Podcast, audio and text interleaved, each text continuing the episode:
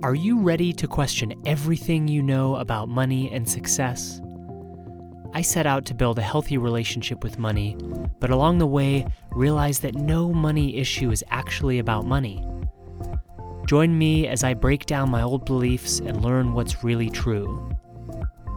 I'm Noé Khalfa, and this is the 90 Day Money Challenge. Today is day 12 of my 90 day journey to uproot all my old limiting beliefs about money and develop a really healthy relationship with money. And I'm excited to share this one with you because I got to do the work with a friend of mine, Sandra Francisco, who's a great coach and um, we shared back and forth doing the work on different thoughts about money, which I highly recommend that you do because sometimes you can get stuck in your own process in the way that you go about looking at thoughts, and to have somebody else's perspective and somebody else's intuitive questions and uh, insights can really open things up. And this one was a doozy. So today's thought is I need them to be happy. And the way that this is connected to money is specifically what I did around was clients, customers. I need them to be happy. This thought totally does a bajillion wonky things to our relationship with our work. And you could replace them with it could be clients, it could be customers, it could be boss, it could be um, coworkers, it could be uh, uh, people working under you, right? Anybody that you're working with, basically. I need them to be happy. I cannot recommend that you do the work on this thought anymore, and you're going to see why. So I'm going to jump right into it. So when I took a look at whether this was true, and I was thinking about a, a client, um, it seemed it seemed very true and yet there was a deeper possibility of hmm, it seems like there's something I don't know yet. And I'm not for sure certain that this is true. I need them to be happy all of the time. Otherwise, I don't have value, or otherwise, I don't get to be happy. So I ended up landing on a no, and immediately what came up is parents. So this one, I need them to be happy. I mean, think about it. Just put parents in there. Uh, for me, my situation was um, being a, a, middle child in a young divorced parent situation where they were pretty upset at that time. And if either of my parents are watching, they're probably not going to like this episode. So um, apologies ahead of time, but I have a commitment to being completely transparent and honest in, in these videos. So here we go. Uh, so they were always fighting, and there were two sides.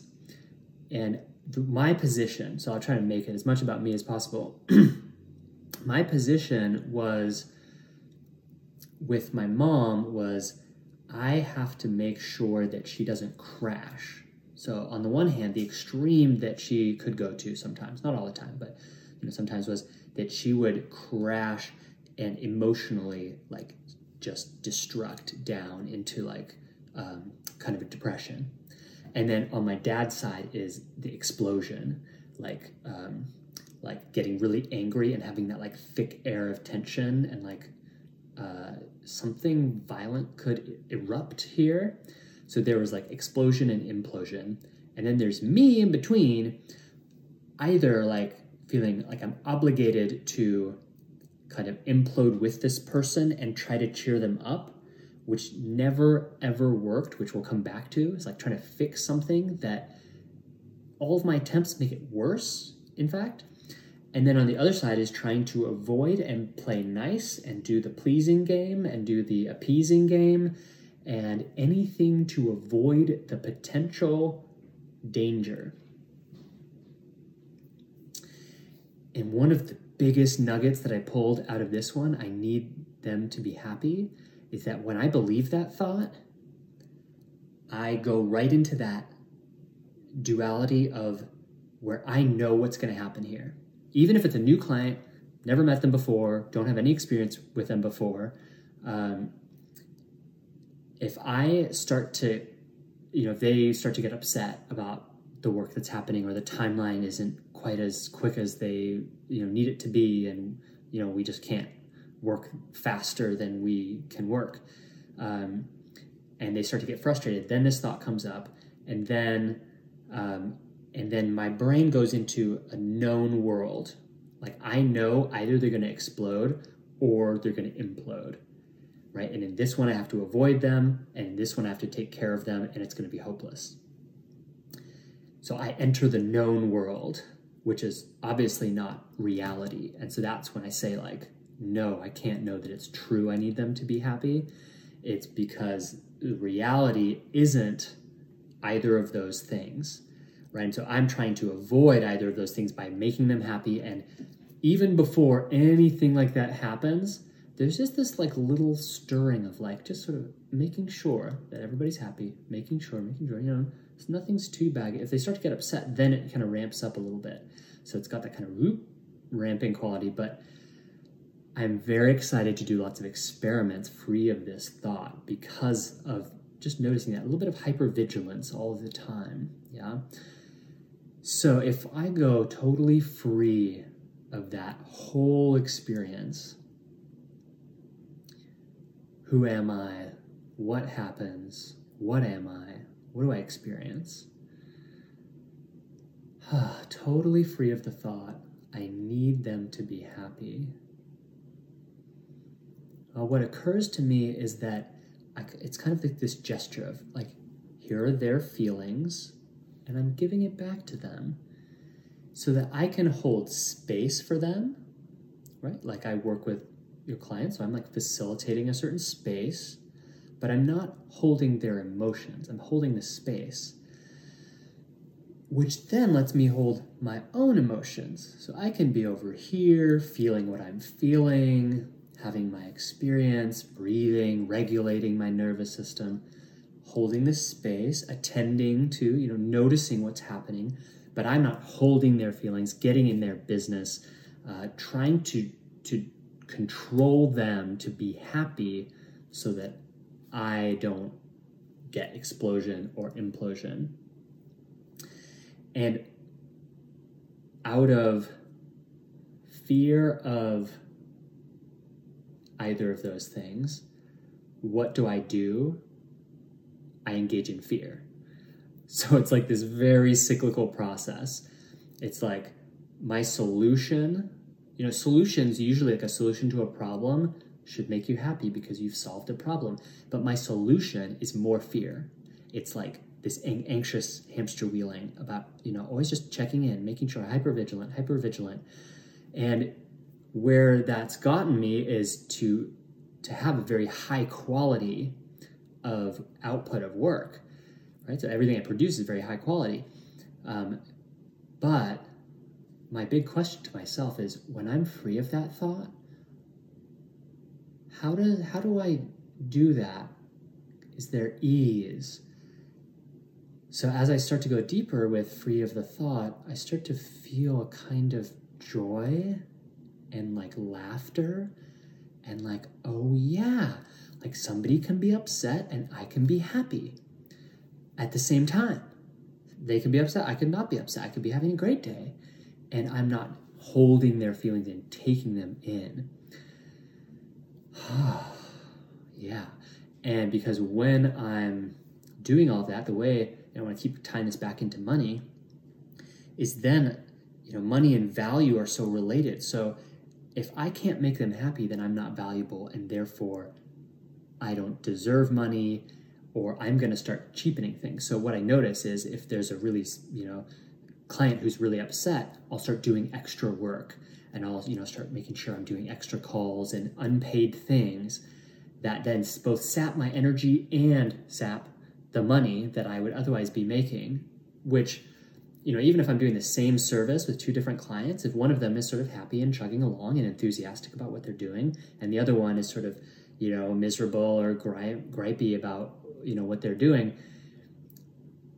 if I'm charging them the same amount for of uh, money for the work, I will be doing more work for this person. I, would be giving them more unpaid work. So, so there's a big impact on energetically and also financially uh, what's happening there.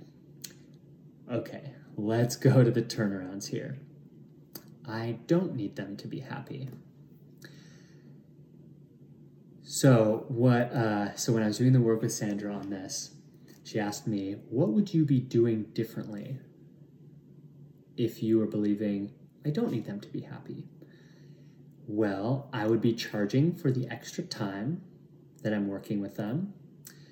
I would stop impressing them or trying to impress them to then make them happy to then avoid implode or explode. Um, I would have in I would be holding the space in such a way that my boundaries are very clear.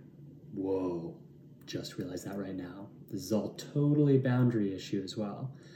Because if I'm crossing my own boundary to spend more time with a client without charging them for the time that they're taking up, then I'm starting to set this cycle in motion, which is probably hooking into their own pattern of needing to be caretaken for and needing to be, you know, given this sort of endless amount of attention, um, which, you know, people have all sorts of reasons why um, they might be, you know, engaged in that thought.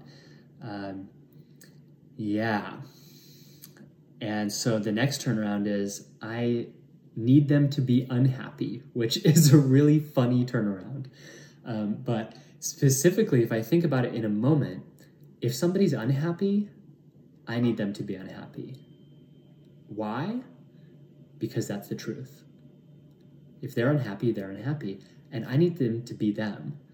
And when they can be them, or rather, let me phrase it when I let them be them, I also, in doing that, let me be me. Because me being me is here I am, this is what I'm experiencing, there you are, that's what you're experiencing.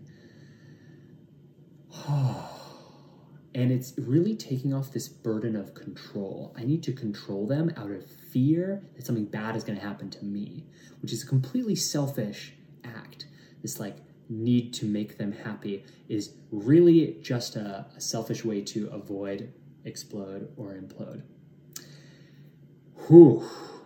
If you were following through that really intense, uh, deeply emotional uh, experience with me, then thanks for following along. And I, I hope you can relate to it. I know it is a really vulnerable place to go, but I encourage you to go. And as Sandra said, uh, vulnerability has the best ROI.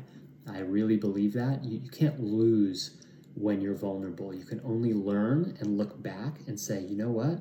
I was really vulnerable then, and then I learned all of these things coming out of it.